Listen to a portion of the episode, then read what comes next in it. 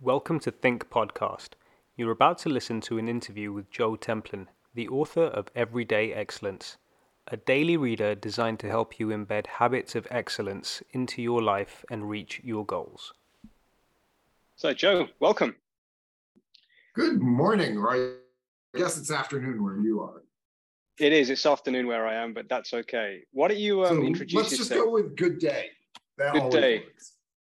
Good day is fine. Good day is fine. Joe, why don't you introduce yourself for us and we can get onto the book? Sure. So I'm Joe Templin. I am a human Kaizen expert and the author of the Amazon Kindle #1 release, Everyday Excellence. So Everyday Excellence is essentially a multivitamin for life because we all have different components of our existence, whether it's our physical health, our spiritual health, our mental health, our work, our relationships, our nutrition, all these different components. And things tend to get overlooked simply because, like, if you're working for a startup company, you're working 70 hours a week and you're eating Doritos and drinking Mountain Dew and ignoring your physical health. Or you might be so caught up with work that you're ignoring your significant other. Or you have a sick kid and so you're busy taking care of them and so something else slips. So the entire premise of the book is to, like a multivitamin, you take it every single morning, takes a couple of minutes, but it will help the individual, the reader, to be able to be slightly better in some capacity that day. And when you then compound that over days, weeks, months, and ultimately years, you get this wicked cool nonlinear growth curve, and we can do some pretty impressive things. So what was the, I mean, there's a lot of stuff there. What was the impetus that made you sort of create this book? What sparked the idea to put all this stuff down on this paper? So the actual spark, that Satori moment for me, it was during COVID. I was partway through my divorce. I was downstairs in my weight room and I was throwing around kettlebell like I do every most mornings, 4:30 in the morning. I'm blasting some Black Sabbath on one device and listening to Jocko Willink talk on the other one. Jocko, the great, I guess he's a leadership guru now based on his military experience and podcasts and books and all that. And he said something that resonated with me. He said, excellence is a habit. And I'm like throwing around the bell. And it's like, excellence is a habit. Habits need to be practiced every day. And all of a sudden it hit me, everyday excellence. And I had literally the insight to the structure of the book and everything, put down the kettlebell, ran upstairs, brain dumped out for about 15 minutes, the structure and the ideas and everything, went back downstairs, finished my workout because you have to finish what you start, and then came back up and spent the next 2 hours starting to work on the book and then using a good habit stack concept from James Clear in Atomic Habits. I systematically worked on that book every single day, and in 6 months, I was able to produce a 700-page book. That was going to be my next question. How long did it take you to produce? Because the book is essentially you've taken a habit for each day of the year, 365 days. So the reader has every day they're meant to. 366. Okay. So every day, the reader can pick up, just turn to a different page and have something to drive them forward for that day.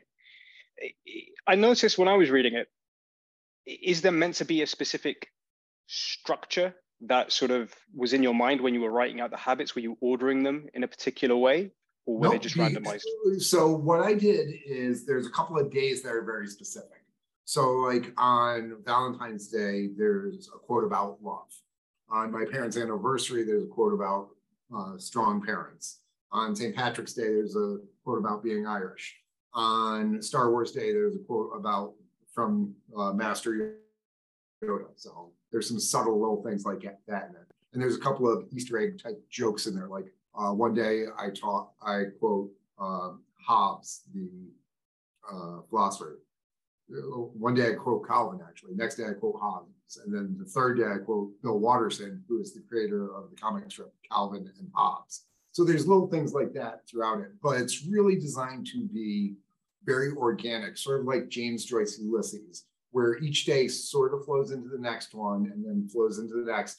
And then we echo some of the same concepts and thoughts throughout the year. So I will reference the same quote from January in June, because that spaced repetition learning actually increases the retention from one of the things that we learned. And so having these echoes of the same concepts and themes throughout the year, make sure that nobody gets overloaded with one particular idea of getting hammered again and again and again, but more flowing, so that way the reader can adopt what works best for them. Simply because I'm not perfect, nobody's perfect. I really don't want people to become clones of me, because that'd be a very scary thing. But by giving them different insights and different ideas, the reader can find what works for them and move along their personal journey just with some additional guidance. And that's really the idea behind the structure of the book. So you're not meant to sort of follow it word for word, day for day. You're meant to sort of find the days that resonate most with you for your particular journey. Is that, well, you should do it every day, because it's the consistency. Just like, you know, if you practice an instrument every single day over a year, you're going to get much better. If you practice a language every single day, you're going to become much more comfortable in that language over time. So this is really giving people some of the language and tools around excellence, and they will pick up and do what is appropriate for them. There's some people who have severe depression, so they can only do a little bit of it. You know what? If they're doing just a little, it's still no goose eggs, and they're getting slightly better. There's some people who have physical health issues that might limit them. There might be people who have time constraints. You know, a lot of the stuff I refer to is for people who have control over their economic destiny, whether they're entrepreneurs or in sales or what have you. But if you're a standard employee, like you're an engineer in a company, not all of the career ideas will be applicable to you, but there are some that you can still use to become more valuable within your profession. And so it is meant that to be sort of like the Oracle of Delphi, in that people who would go and talk to the Oracle of Delphi would take away what they needed, what they were looking for. The book is designed to be that same way. So two different people reading the same page will take away very different ideas and concepts and actions from it. And that's exactly how it should be, because excellence is our own journey, just like happiness. What makes you happy is not necessarily what makes me happy or makes my kids happy, but we can all be happier if we are doing things properly and internally generating, just the same way that we can all be better in various capacities from applying these concepts consistently to improve our outlook and ourselves. So if you're looking to be happier in any, or more successful in any facet of your life, you can glean something from this book. Not necessarily if you're just a, you know, an entrepreneur or a sales professional, an athlete, anyone really. That's the idea, isn't it? Exactly. So I have people who have told me that they stopped smoking because of it. I've got a buddy who's actually in finance, but he was programming a video game on the side as a, not really a side quest, but, you know, just something interesting to do. And he's like, I released the beta version because the book pushed me. People have worked on repairing their relationships. One person told me after reading the book for 3 months that they have completely updated their LinkedIn and positioned themselves to be able to transition to a much better job because they were doing the little things along the way.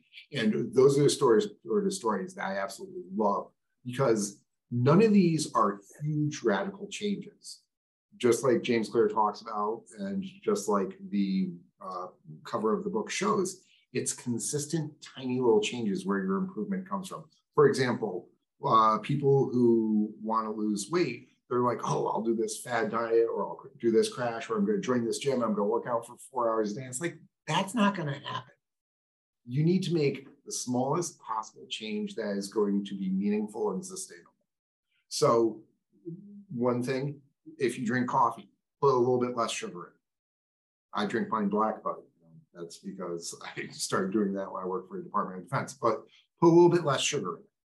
Park your car 50 feet further away from where you normally park. And instead of taking the lift or the elevator up to the second floor, walk those stairs up and down every single time. You do that, that's a micro change. It's almost negligible, but you're going to end up expending totally about 100 calories more per day just by doing those little things. That's not a big deal. I mean, you won't even notice it. But 100 calories a day consistently for an entire year is about 10 pounds of body fat. It's good to know. It is very good to know. So really, success is about those small incremental changes, and that's what this book is helping you achieve, small incremental changes. Every day of your life, you pick up a different habit to drive a small incremental change.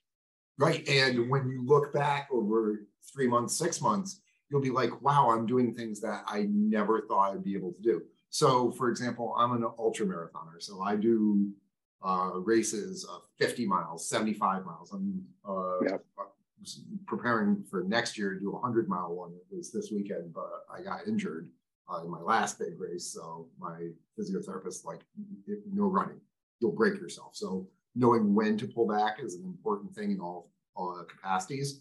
But I'm not a good runner. I'm not naturally gifted. I don't look awesome when I run. I look like a broken down shuffling pirate or something, you know, who just got off the ship. I'm not fleet. I'm not beautiful in this. I'm not naturally talented. But running is that thing that you just keep doing it. You do it consistently and you just go a little bit further and a little bit further. And eventually you can be doing a half marathon, a marathon, an ultra marathon. And when you're getting deep down into those, when you're to the point where you're physically and mentally exhausted and you're emotionally drained, that's when you tap into the reserves that you built along the way in training, and you discover more about yourself that you can then use and apply in other capacities. So once somebody does their first marathon, they are changed. Same way that once somebody earns a black belt or goes through and builds a successful company, or even tries to build a company and really pours everything to it and fails, they still have changed through the process of doing what they needed to do every single day towards this goal. And so taking that mindset of, I'm now a marathoner, I'm now a black belt, I'm now successful, whatever, and utilizing it in other areas of our life is one of the ways to be able to get that overall excellence, the arete that the Greek talk. Since we're on the topic of ultramarathons, because I imagine that's probably one of the hardest things you may have done in your life, what is the one or two tips out of the book that you think have helped you really push through those hard races? What it is Friedrich Nietzsche, the great philosopher, had a saying, if a man has a strong enough why, he can overcome almost any how. And so my first marathon that I did 2 decades ago, I was doing that for Team In Training, which is with the Leukemia and Lymphoma Society. And they're great in terms of training you for your first marathon. But more importantly is you're raising money for something other than you. It's specifically for blood cancers. And a couple of years later, my ex-wife's grandfather, who I love dearly, passed on from leukemia. And a couple of years after that, my best friend died from leukemia.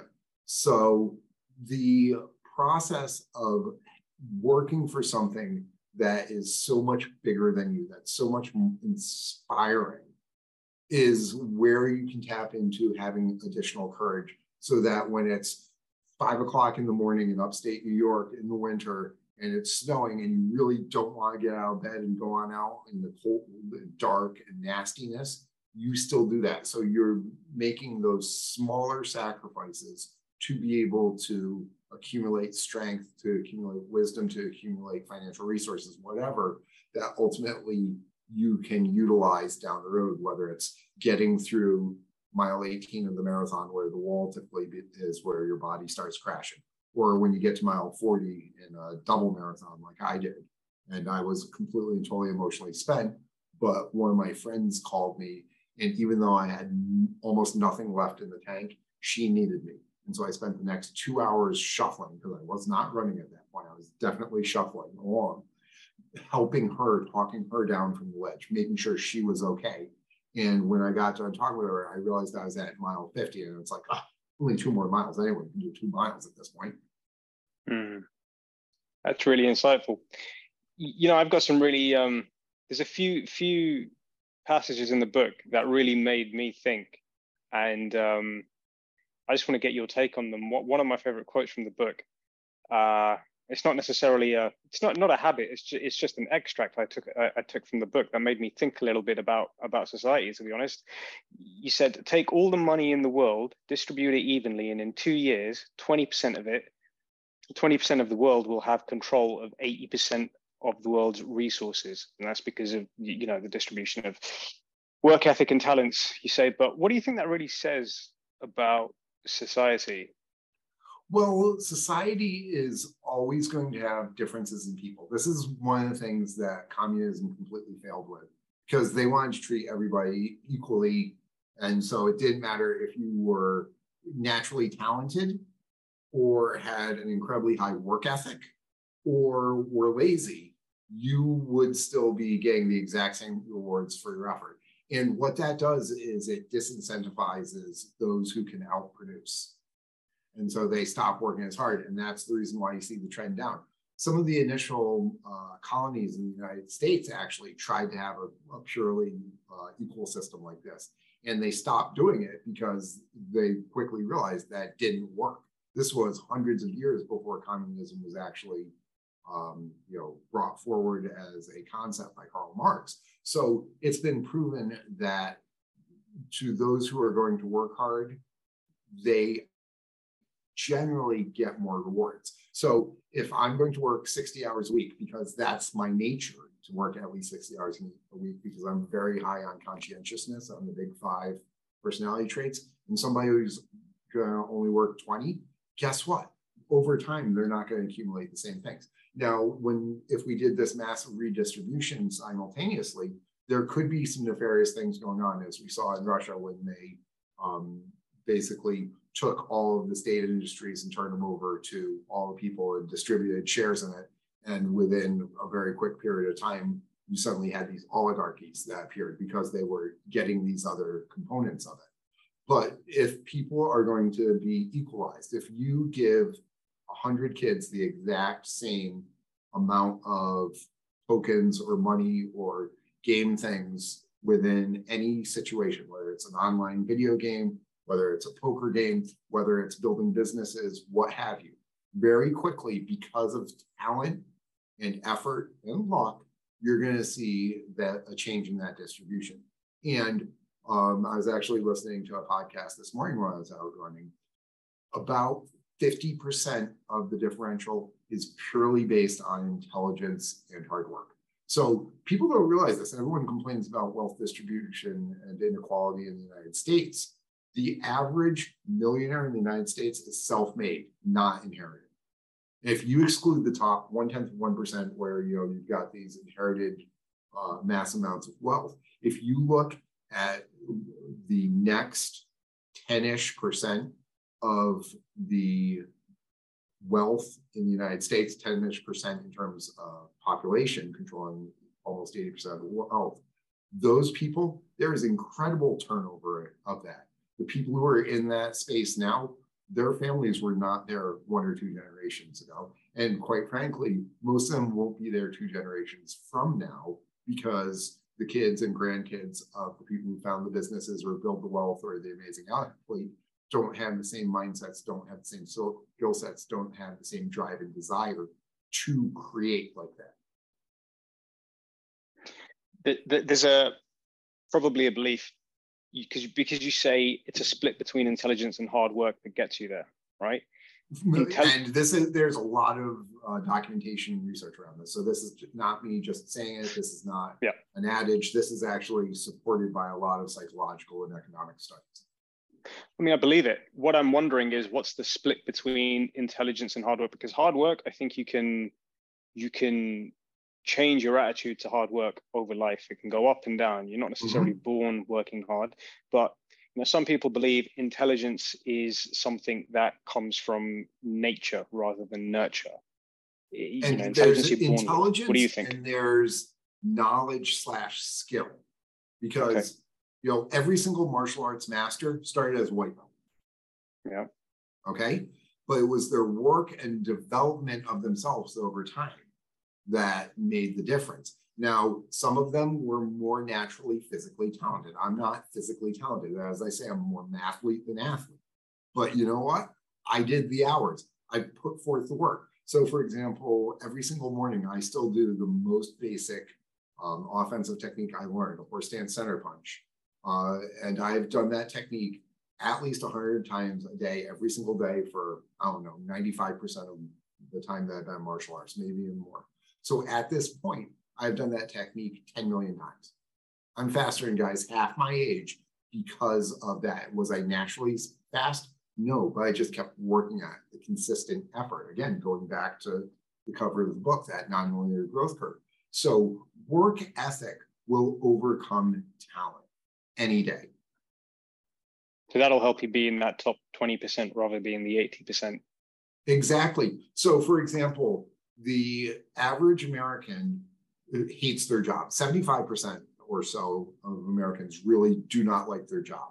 So if you can, what you can do though, is you can change your job position over time. I mean, you're not going to get a different, better job overnight, but by working on your skill set, working on your LinkedIn, working on your connections, you know, keeping your eyes open and consistently working on you, you can rise up in terms of your capability and then go get a job that you enjoy a lot more, which means that you're going to be more passionate about, which means that you're going to perform. The Dr. Jordan Peterson, in one of his talks, was talking about an analysis where if you put forth 10% more effort, you're going to get about 40% more rewards. I've seen this in financial services. I've seen this in every single sort of sales organization. Yeah, there's some people who are just naturally talented, whether it's intelligence or charm or what have you. But the people who are willing to put forth the extra work every single day over an extended period of time, that work ethic, that grinding out, they will outperform their talent and they'll outperform the talented simply because they don't give up. It's probably one of the best tips you could have in life. Regard, you know, not just the book alone, is best tips in life. Work hard, whatever it is. Yeah. So as I tell my kids, because my kids are wicked smart. I mean, they're each talented in their own ways, but being my kids, they're very STEM oriented, very math and science. They love it. So they each have their own fields that they're working in. And as I've told them over and over again, I don't care about the outcome.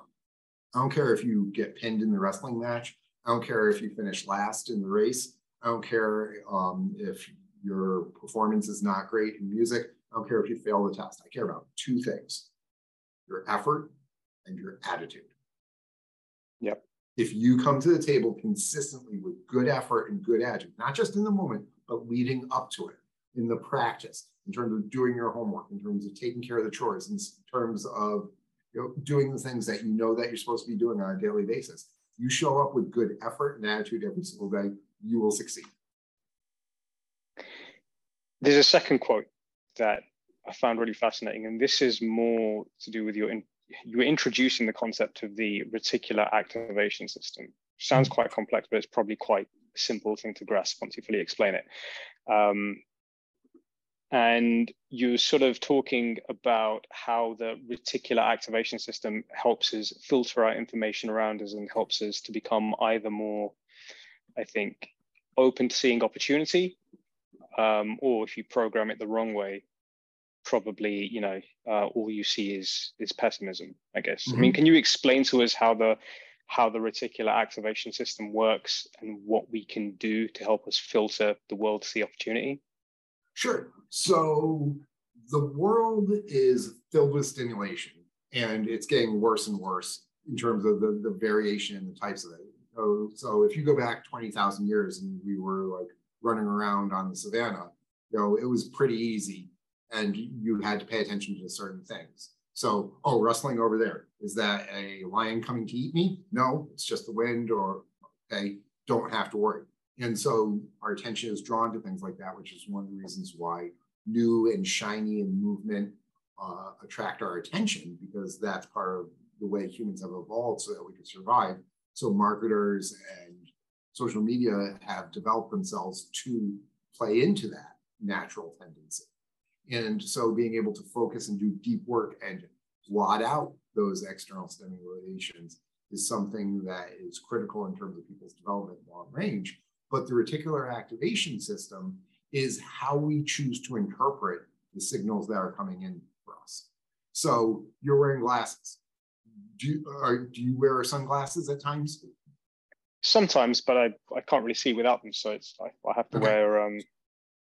So when you put on your glasses, what it does is it slightly changes the path of the light coming on into your eyes for the interpretation.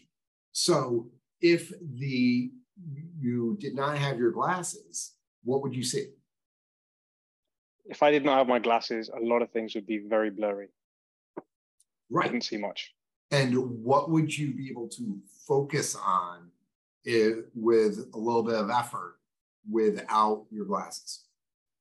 I would be able to focus on things that are fairly near to me. Things that are further away, I can make out the shape. And so because I can make out the shape and because I can make out generally what it looks like, I have a pretty good shot at knowing what it is.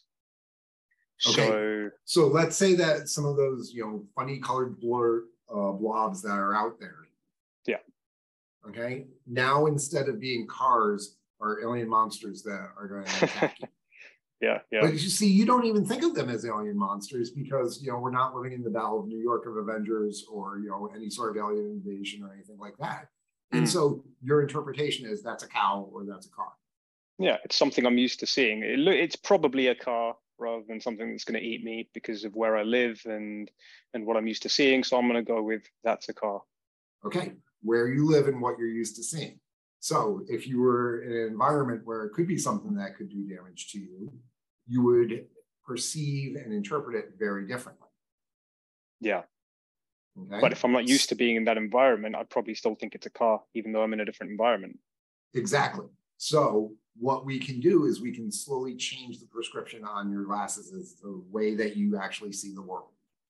Yeah. And a lot of that can be done internally. So for example, people who have expressed gratitude, people who start doing a gratitude journal, they are programming their reticular activation system to see opportunity, to be thankful, as opposed to saying, oh, woe is me, this is horrible, I don't have $1 million, my girlfriend left me, all these horrible things, oh no, I'm glad I can get out of bed. I'm glad that, I'm recovering from this injury so I can get better. So it's a different perception, and they're programming their mind, which means that they're going to see things slightly differently. So if you, for example, do you have any friends who are serial entrepreneurs? Not really, unfortunately. Okay, I do. I've got a bunch of friends like that. And where other people see problems or things that piss them off, they look at that and they're like, their brain is programmed to see opportunities to solve them that they then turn into businesses. Okay. My friends who are in security, so like former special forces, individuals and like that, you watch them in a situation, they will sit with their back to the wall where they can see all entrance points. And it's because they are programmed around that. So people who've recently come off of deployment still continue to do this. They hear a bang and all of a sudden they're thinking that it's potentially a bad guy coming after them or a bad situation, because they're so programmed like that. It takes a while to deprogram that, but you can program it in a positive manner. So this is the reason why I have a lot of my martial arts students when they're young. One of the things that we'll do is we'll do some shadow boxing, we'll do some shadow sparring. I'll make them basically put their hands up and be like, I am the greatest. I am Muhammad Ali. I am the greatest. Because it's programming up here. So we have our hardware and our software in our brain. The hardware is the brain itself. It's the physical components. It's the triune. It's our limbic system, our reptilian complex, our neocortex, and all that. But it's how we perceive and understand and interpret things. As Shakespeare said, nothing is good nor bad, but thinking makes it so. So by we slowly changing how we think about it, whether we're using music to help support that, whether it's what we're reading, whether it's coaching, whether it's physical activity, whether it's actual diet, which can influence it, all these different things can slowly change the way that we interpret things. We're reprogramming the software, essentially, to focus more on one thing or another. And so over a period of time, if people are reprogramming their reticular activation system properly, they can have a healthier attitude. They can be more optimistic. And I actually just read something that optimists will outlive pessimists by multiple years because it directly influences telomeric health, which is at the genetic level of what genes are firing off epigenetically. And having a positive attitude will reduce your stress, thus reducing cortisol, inflammation, all these other things, and it will actually increase your metabolism, so you'll be healthier, lower weight, live longer, and have a better life for the entire time just by slowly working on your attitude. And how do you, what is the best way to slowly work on your attitude? Whatever works for you. And that sounds sort of flippant, but you're not me. So for me, blasting Epic Rap Battles of History while sitting there writing for a couple of hours, that improves my attitude, because I'll walk away, I'll be all happy and goofy and all that. You know, that might not work for you. It might be listening to, you know, some sort of classical music, or it might be listening to, you know, Mongolian throat singing or sitar playing or something else. Or it might be silence. It might be going and meditating in nature. Find out what you need to do to expand your thinking, to focus yourself, to feel good. Physical activity is always near the top. If you look at how physical activity changes the brain and improves it, almost every single person that is on medication for depression or anxiety can reduce the amount that they take just by increasing their physical activity. Not everyone, but a vast majority of them can. There's a lot of science around this. You know, same thing with productivity at work. Having more physical activity will increase your brain capacity in a lot of ways. This is one of the big things that they realized in longevity studies. So doing these little things consistently creates that flywheel effect, where it starts becoming more, and you can start moving in the right direction. And to understand what it takes to truly make yourself healthy, to make yourself better, to improve your brain, takes a look at some, what Jung would call shadow work. You need to look inside. You need to figure out, you know, how you function metacognitively and meta-emotionally, and invest the energy and time to discover that, and then start working in the way that makes most sense for you. So my book is designed to give that throughout it, and help people discover what they need to do to become the best versions of themselves. So you find something that makes you happy and more optimistic one day, which is also good for you long range, because you know shooting heroin can make you feel really good, but that's not a good thing for you long range. So it's what makes you happy and better over time.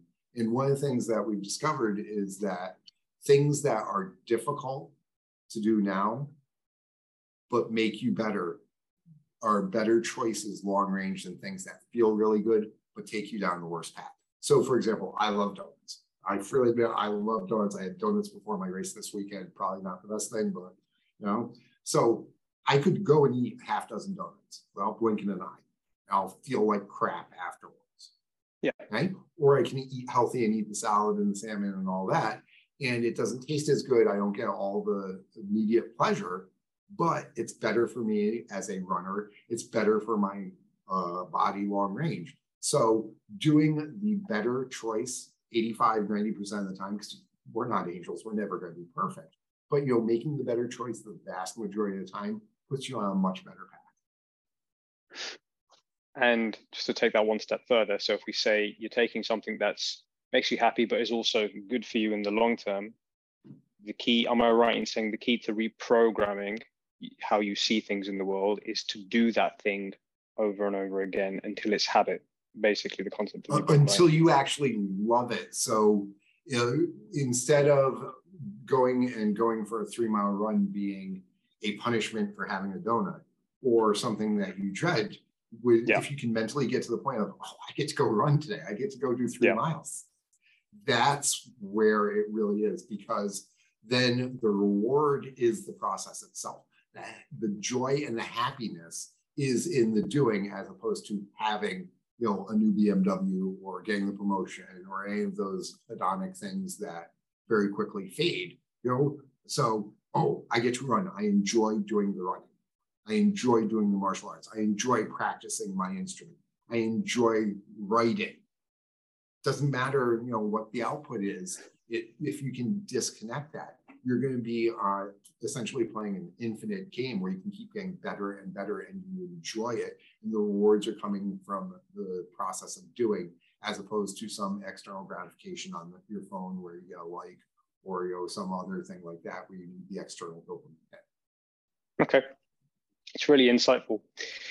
One final quote I want to talk about before we start to wrap this up. You say there's a part of the book where you're talking about money, and you say, if you're not money savvy, go find a blog to teach you something about money each week, a little each week. Yep. But if you are money savvy, make sure you're not becoming obsessed. And my question is, there's a fine line, I think, between being money savvy and obsession. Mm-hmm. How do you know when you're crossing the line between being savvy and being obsessed? Ooh, that's a good question, because that applies not just to money, that applies to physical training. I mean, because there have been many times where I've become obsessive and, you know, going too far with money or relationship or anything. So as Miyagi tells Daniel in the original Karate Kid, balance, Daniel son, must have balance, where the Buddhists talk about the middle way. So money should be a tool, not a means to its own end. So if you're just focused on, I need to make more, I need to make more, I need to make more, that's still that external gratification that we were just talking about. And, you know, you need the money, you need the money. No, I want what the money can do. I want money so that I can pay for my kids' college. Okay, if I have an extra $1 million, it's not going to buy my kid extra degrees. It's not going to get them better grades. It's not going to get them into, you know, a radically different school than anything. You know, okay, I might get a slightly better car, but I mean, am I going to buy a $400,000 car? So becoming money savvy, you can then use it as a tool, but it becomes your slave, not your master. So if you're so obsessed and you need the bigger house and you need to join the better country club and you always need more, that's where it becomes an obsession and an addiction. And that's the dangerous point. But when you're like, you know what? Okay. You know, I made a bunch of money. That was cool. I'm still going to be doing the normal things. Money is an enhancer, just like alcohol, just like power. Somebody who wins the lottery and is a son of a bitch is going to be a bigger son of a bitch. Somebody who, you know, gets drunk, if they're a horrible human being, and they're going to be a more horrible human being. But if they're a good person and they're lovey and, you know, loquacious like me, okay, I'm going to be more talkative and more fun. Once I get a couple of drinks in. If I hit the lottery for, what is it now, $700 million or whatever, you know what? I'm still going into work in a couple of days because I love what I do. I get internal gratification from writing and doing podcasts and sharing messages like this and teaching people and all that sort of stuff.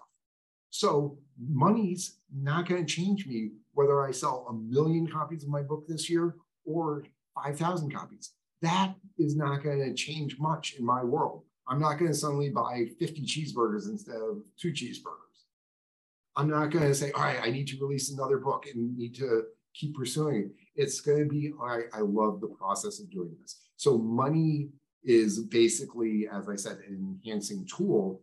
And when it becomes to the point where I need that drink or I need to, you know, make this deal because I'm addicted to the deal, that's when hopefully you got a friend who's like, dude, you need to back off here. You need some help. You think you need that friend to pull you away? Do you think we're capable of sort of being objective ourselves? Most people are not capable because we are dealing, whether it's, you know, having the affairs or hitting the bottle or spending all the time on the cell phone, or even to some extent running ultra marathons like I do, is a coping mechanism because of unresolved trauma. Dr. Gabor Maté has some great discussions around this, and his book, The Hungry Ghosts, is incredible. I recommend everybody reads it because we almost all have trauma in our lives. If you don't have it yet, you will have it at some point. And so it's, how do we react? Do we get PTSD? Are we damaged? Do we, you know, have these holes in ourselves, these voids that we're desperately trying to fill with something external?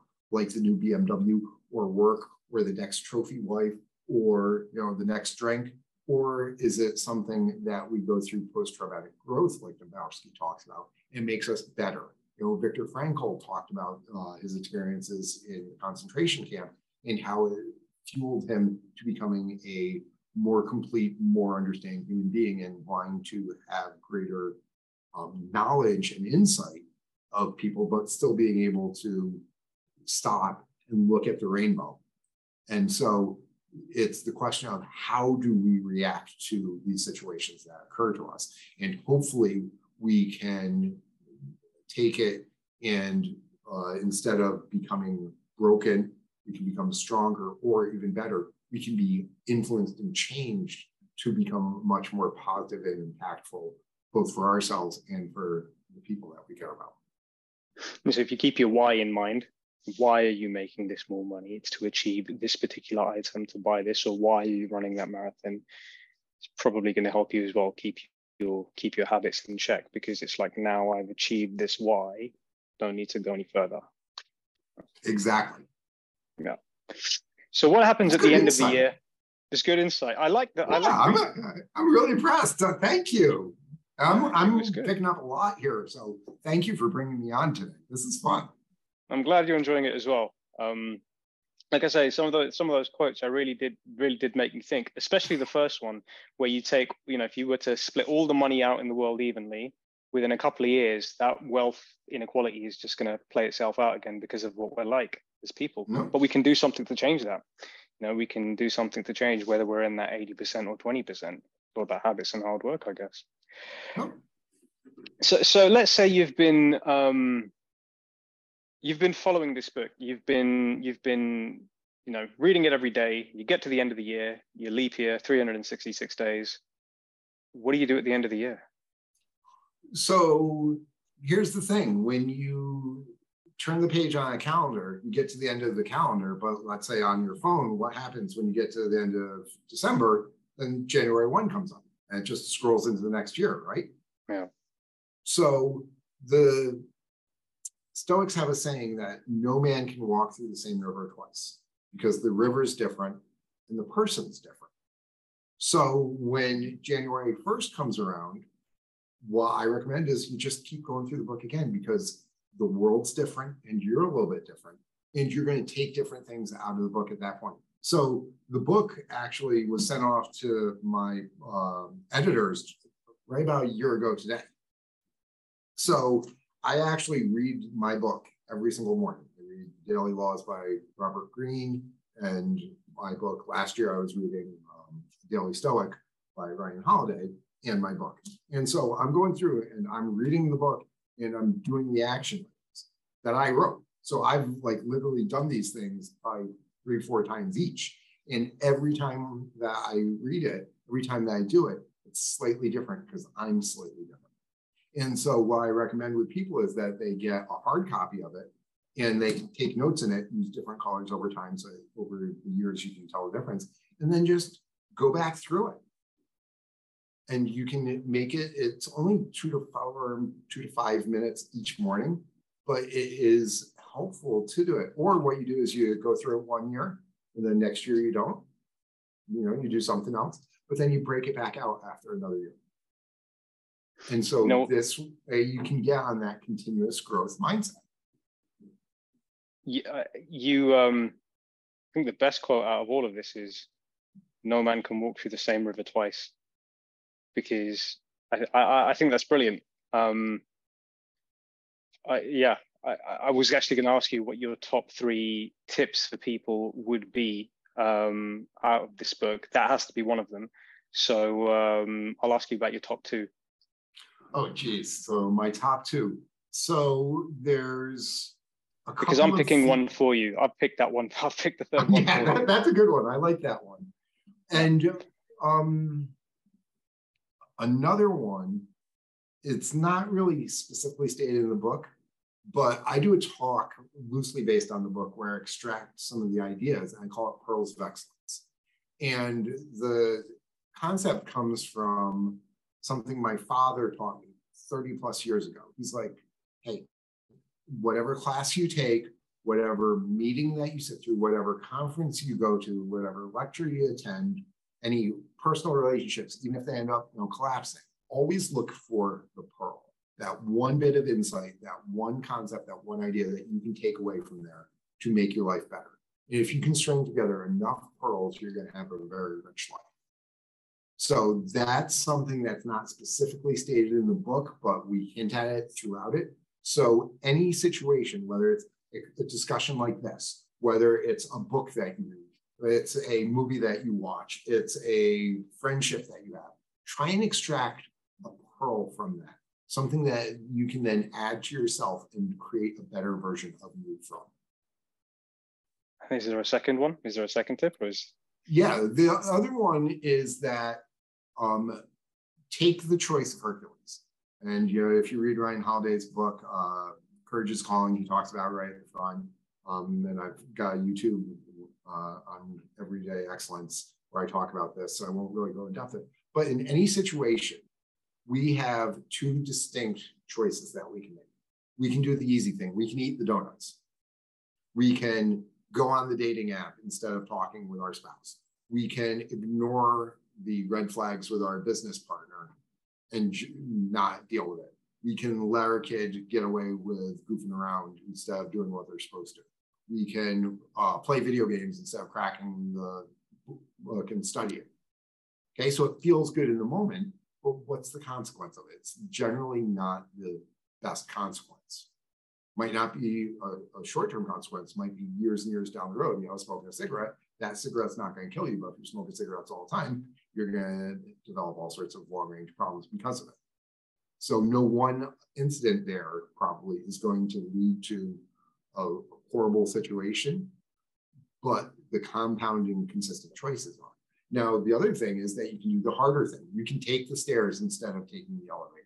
You can eat the healthy food instead of the donuts. You can study instead of going out with your buddies and pass your tests and get a better job and have a better future from that. You can go and run in the rain, which is something that I hate, but I do it, squishy feet and all that, but it makes me better so that when I have to draw on that strength, I have it available. So if you choose to do the harder things in a situation, generally it's going to be the better outcome because it makes you stronger, more resilient, better in all capacities. So instead of choosing convenience, choose excellence. Take the harder path because generally it leads to the better destination. Joe, thank you very much for your insights and for talking to us today. If people want to get a copy of your book or find out more about you, where can they do either of those things? So they can find it online, any place they buy books, barnesandnobles.com, amazon.com, all those places. I actually recommend that they go to my website, everyday-excellence.com. That's everyday-excellence.com, because every single day I put up a microblog. So additional free information that they can draw on. They can buy my book there if they want. That's great. That buys my beer. But it's meant to be a resource. All the podcasts I'm on are going to live there. So this one will be there so people can easily find it. There's all sorts of insight, articles that I write, blogs, YouTube, all these different things that are there as resources to help people along their own journey of excellence. Great. Well, thank you very much. And I hope you have a wonderful day. Thank you. Be excellent and grow today.